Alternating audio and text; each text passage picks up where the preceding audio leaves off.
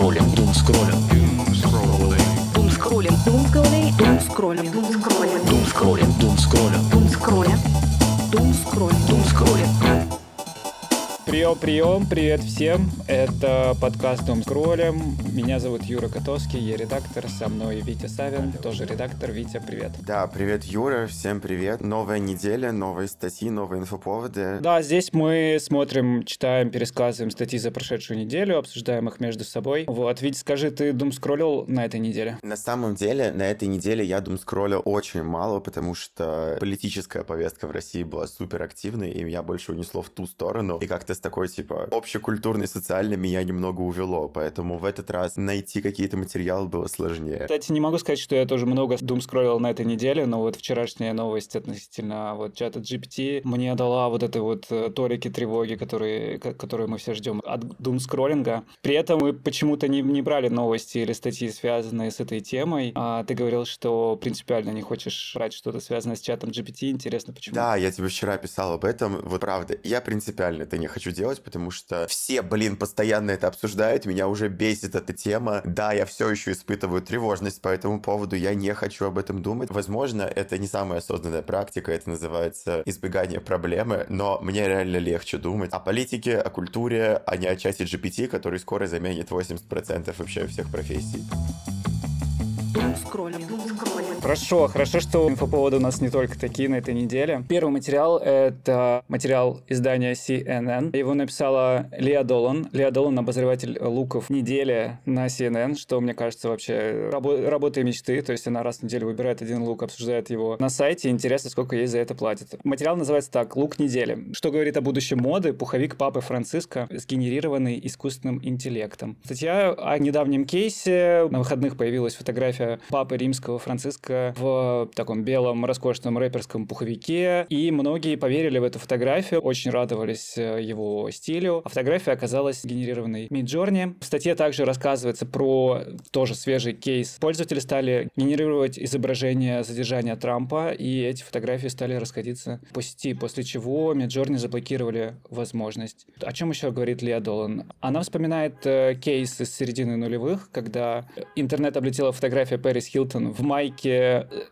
на которой написано «Stop being poor», Обожаю эту фотографию. но на самом деле оказалось, что эта фотография была фотошопом. э, У него было на, на, бай- на майке написано «Stop being desperate», там «перестань быть несчастным» или «отчаянным», как это переводится. Вот. Но в нем подменили desperate на poor. В статье она описывает, что это ударило по репутации Пэрис Хилтон. Ну и заканчивается материал тем, что папа, реакция папы Франциска, который призвал ученых рассмотреть э, влияние на человека технологии искусственного интеллекта и реализовывать их с уважением. Ты видел эту фотографию? Ты поверил в нее? Я на нее не обратил внимания, потому что Папа Римский на этой неделе, с ним связано было два других инфоповода. Во-первых, э, там э, изменение там, законодательства христианской и католической церкви относительно новой, э, норм новой этики. С другой стороны, это то, что он находится с респираторной инфекцией в реанимации. Поэтому эта фотография как-то пролетела мимо. Но в целом, то, что это произошло, то, что многие люди в это поверили, это как раз-таки то, о чем я постоянно говорю. Блин, чуваки, это черное зеркало, это ужасно. Ну вот интересно,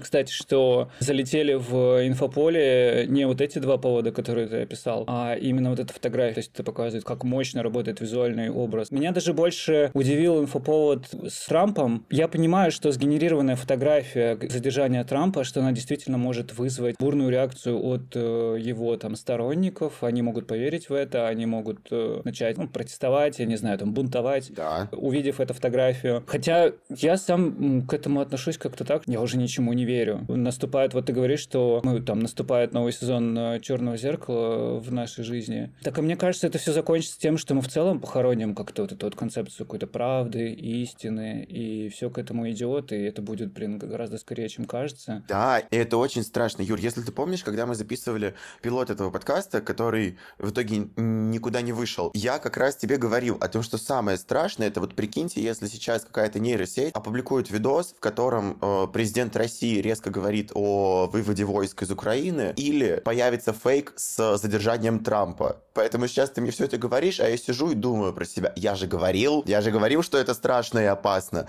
Ну, потому что, да, на самом деле, как будто бы хоть какая-то возможность достичь объективной истины и разобраться в том, что происходит в мире, абсолютно исчезает. Потому что вот эти дипфейки, которые делают нейросеть, их даже, блин, не докажешь почти никак. Надо просто переставать глазам верить, видимо. Может быть, ориентироваться на чувства. В любом случае интересно, чем это, к чему это все приведет и чем это все закончится. Вот это вот попрание стены и правды. Мне очень нравится, как ты все свел к такому абсолютно романтическому идеалу, просто надо следовать за зовом сердца. Да. Ну вот, э, была же эта история с э, Пригожиным, и, ну, он говорил, что это все сгенерировали нейросети, но как-то все интуитивно догадались. На самом деле, из контекста, кстати, из контекста было понятно, что это действительно правда, вот, потому что он там называет какие-то такие детали, как-то это все слишком сложно для нейросети. Слушай, ну вот тоже, кстати, еще это очень хорошая отговорка. Если человек понимает, что он сделал какую-то херню, и это стало достоянием общественности, всегда можно сказать, ой, это нейросеть, я тут вообще ни при чем. Ну, кстати, удобно, может быть, это развязывает руки Да. кому-то.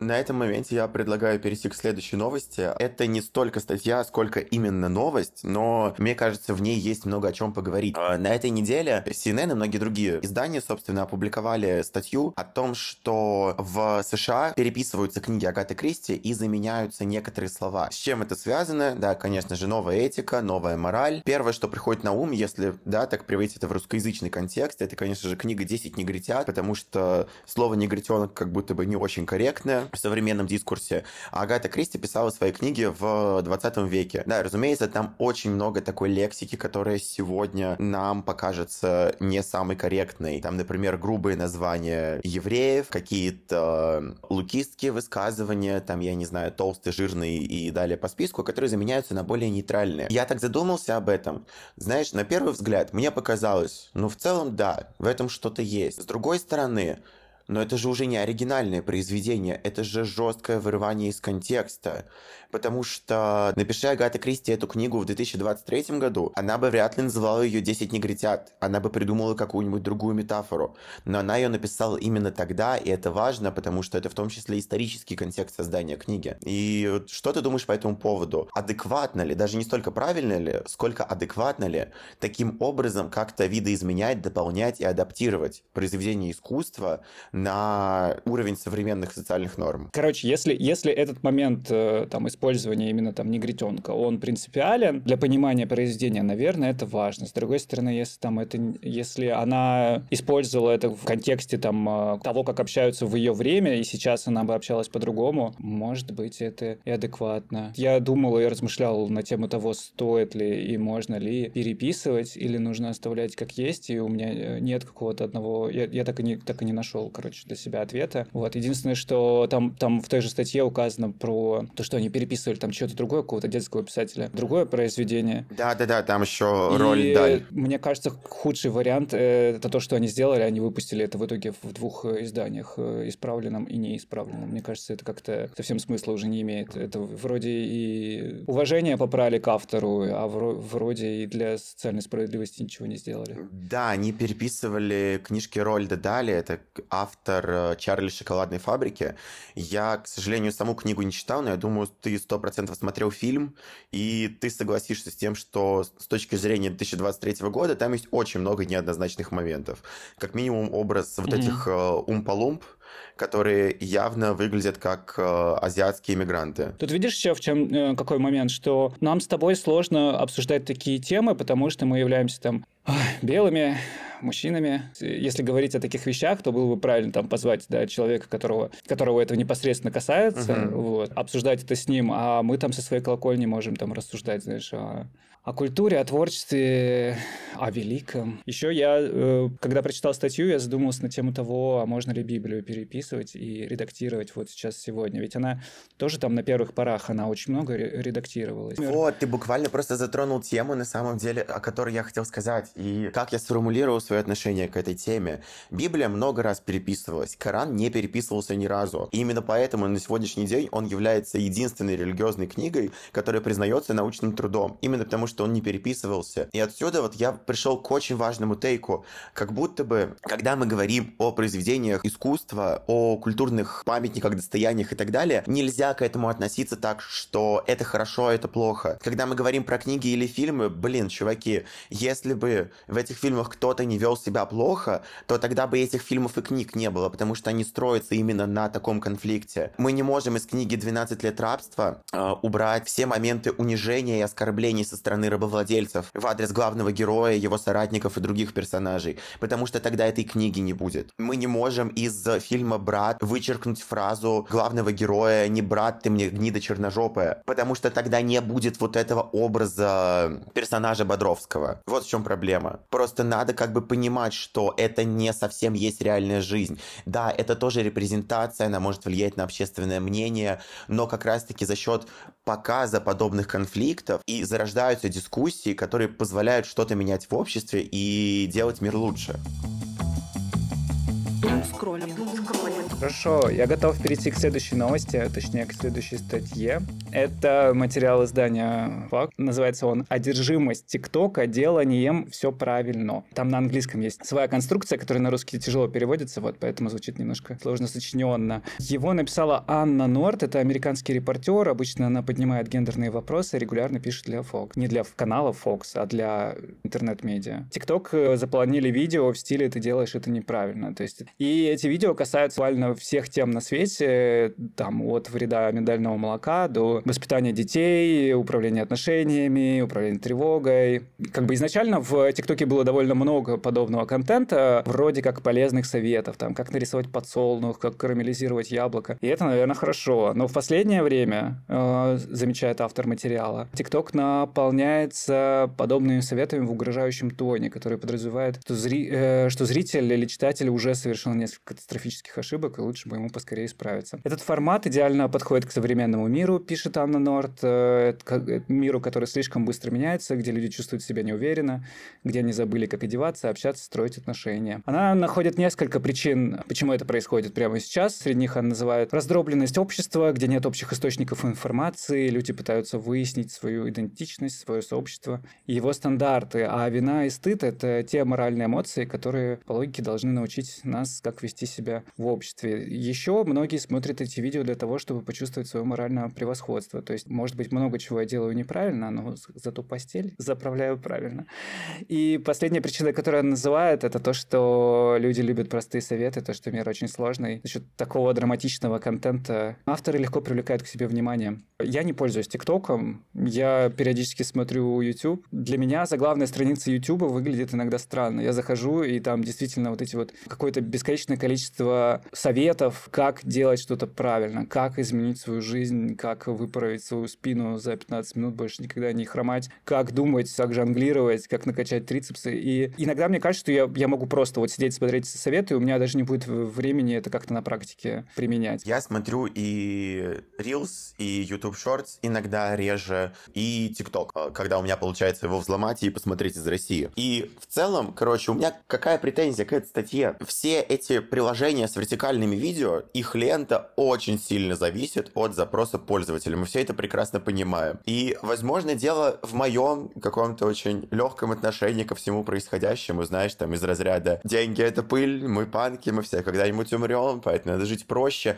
Но у меня нет таких видео. У меня в ленте как раз-таки очень много видосов, высмеивающих подобные форматы. Знаешь, там из разряда стоит девчонка э, и говорит что-то в стиле «пойти на терапию, перестать пить». Нет, это не наш вариант. Мы выбираем выпить бутылку вина, порыдать и позвонить бывшему. Ну вот понял суть, да, я думаю? О, да. И то есть как раз-таки вот таких э, видосов с такими паттернами у меня очень много. Слушай, ну это обратный эффект получается. То есть э, это такой терапевтический эффект для тебя. Если она описывает, что вот эти вот видео, они все играют на чувстве вины и стыда, то то, что ты, там, то, как ты смотришь вот такие вот видео, это тебя от этой вины, от этого стыда как раз избавляют. Да, да, ну именно потому, что я на них смотрю, я понимаю, черт возьми, да, мы все не идеальные. Все люди классные, все люди отстойные одновременно, мы все очень разные, и в этом как бы суть этой жизни. Помимо так- таких видосов есть еще очень много видео о том, что, ну, это, знаешь, такие, как правило, лиричные очень рилсы с какими-нибудь красивыми, романтизирующими эту жизнь картиночками, грустной музыкой, там, вайбе Диана Арбенина секунду назад. У них озвучка и текст, э, да, буквально передают мысль о том, что там не надо зачем-то гнаться, у каждого свой темп, когда надо будет, там что-то наступит, когда надо будет, ты придешь к этому, не обращай внимания на всех вокруг. Поэтому мне кажется, что у авторки этой статьи сидит, знаешь, где-то внутри такая мания достигаторства, поэтому ей и лента, соответственно, такая попадается. Слушай, ну это очень популярный точно тренд. То есть она там еще приводит цифры в целом про то, что таких видео становится больше, таких запросов становится больше со временем. И, ну, то есть э, она, она апе- апеллирует все-таки к какой-то статистике. Мне от этого забавно, что это выглядит так, как будто действительно люди разучились вдруг делать все. Вдруг делать все абсолютно. Там, я не говорю про воспитывать детей, но просто просыпаться правильно и делать все правильно. Это, ну, это правда сложно.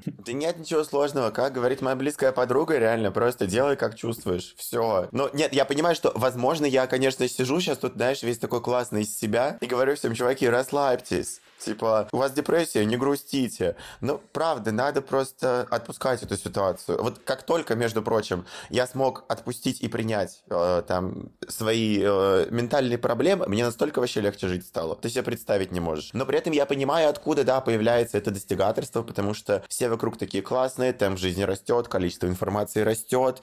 Сейчас будут ужасные слова, да, как в сочинении на английском, типа in our modern society, э, темпы информатизации, общества и так далее. Да, это действительно так. Но в такие моменты просто, как бы это пафосно не звучало, надо искать реально вот эту вот энергию, мотивацию где-то внутри себя. Поэтому, как и в случае с э, первой новостью, ты подытожил, тут я подытожу. Реально, просто идите за зовом сердца и все. Голову иногда надо отключать, потому что с количеством событий информации в современном мире все время держать голову включенной просто нереально. Я хочу заметить, что эти видео, они еще, э, знаешь, так работают, как будто ты полезно время проводишь. То есть ты вот смотришь там 30 минут как э, видео, как правильно дышать и глаза открывать. И такой, ну, я не, я не просто теряю время, я учусь. Это... Мне интересно, научился ли кто-нибудь действительно чему-нибудь когда-нибудь за... Э, Благодаря этому. Оно как будто это количество, оно обесценивает это качество. Ну да, потому что ты Вот. посмотришь видос, как правильно дышать на полчаса, ты ближайший час подышишь правильно, потом ты забудешь об этом, ну типа.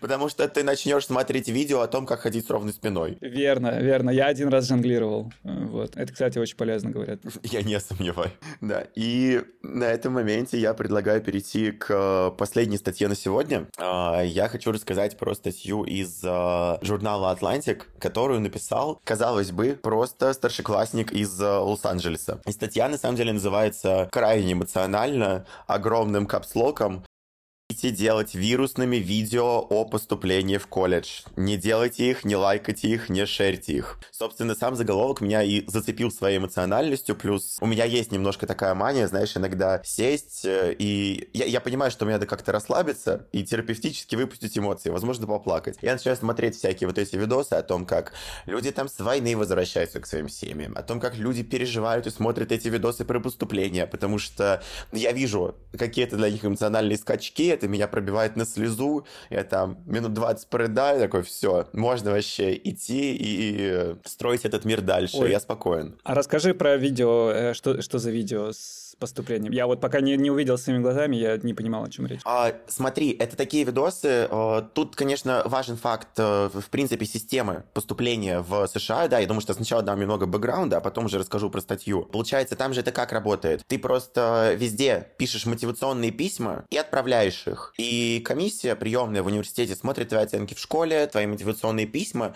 и тебя или принимают, или не принимают. При этом все знаем, да, я думаю, насколько дорогое образование в США, поэтому все пытаются поступить на стипендии, но даже платно поступить оказывается иногда гораздо сложнее, чем кажется, и гораздо сложнее, чем в России. Это на самом деле частые сцены в фильмах, когда персонажам-подросткам приходят эти письма об отказе или приеме в универ, и такие видосы на ютубе и в тиктоке строятся на том, что просто вот сидит там, не знаю, девчонка, парень, школьник, школьница, очень часто их окружает вообще чуть ли не вся семья, все стоят трясутся буквально, там локти, зубы кусают, потому что на электронную почту упало письмо от университета, они просто этими еле трясущимися руками, с криками, со слезами открывают их, и за этим, собственно, да, следуют две реакции. Или это абсолютное счастье, крики, радость, или это все. Это полное разочарование, это ужас, это отстой, и это очень больно. Особенно ужасные форматы видосов это на Ютубе, когда, знаешь, там, я не знаю, школьница условно разослала заявки в 15 университетов, и из этих 15 12 отказы, и она их просто склеивает подряд. Я смотрю и думаю, господи, да, я люблю жрать стекло.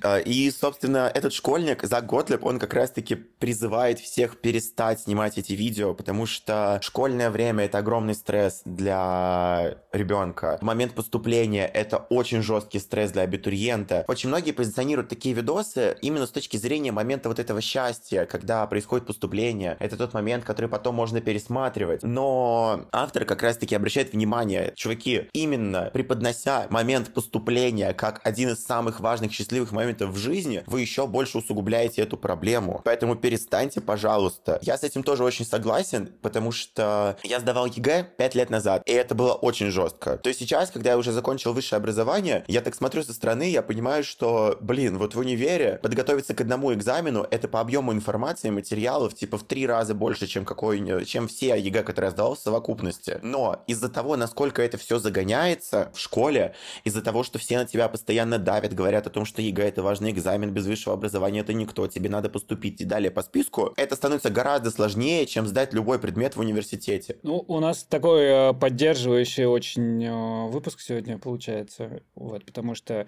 суть-то в чем, что у каждого путь свой, у каждого путь разный, и совершенно не обязательно там поступление в университет, оно обеспечит что-то, либо не поступление университет станет препятствием там, для счастья и какой-то хорошей жизни. Я не был знаком с этим форматом видео, пока не прочитал статью, и это такие, конечно, эмоции, я в себе сам заметил, когда смотрел. То есть сначала вот это вот какой-то внутри такой большой какой-то восторг, прям эйфория какая-то прям до мурашек, а потом следом приходит мысль про то, что, блин, а мне-то это сейчас недоступно. Я не знаю, даже, может быть, не то чтобы в силу возраста, что я старше, там, наверное, наверное, я могу поступить. Вот, но в силу там какой-то общественно-политической э, ситуации прямо сейчас мне тяжело представить э, себя вот э, в каком-то там этом счастливом моменте. И я сразу стал, начал загоняться. Да, но тебе и не надо, потому что, Юр, окей, у тебя нет возможности испытать этот счастливый момент из-за поступления. Ты меня успокаиваешь У- сейчас? Я тебя не успо...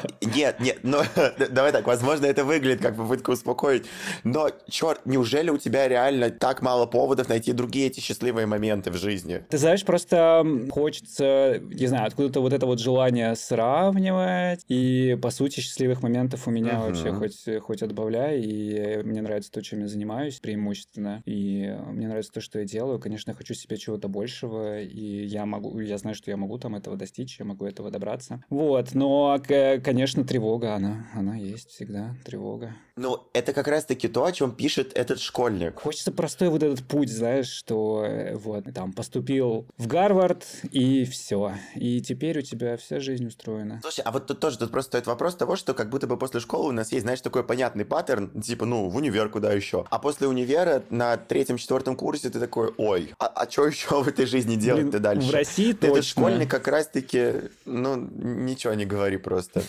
пожалуйста. Поэтому я думаю, мы еще как-нибудь обсудим эту тему с тобой в других выпусках.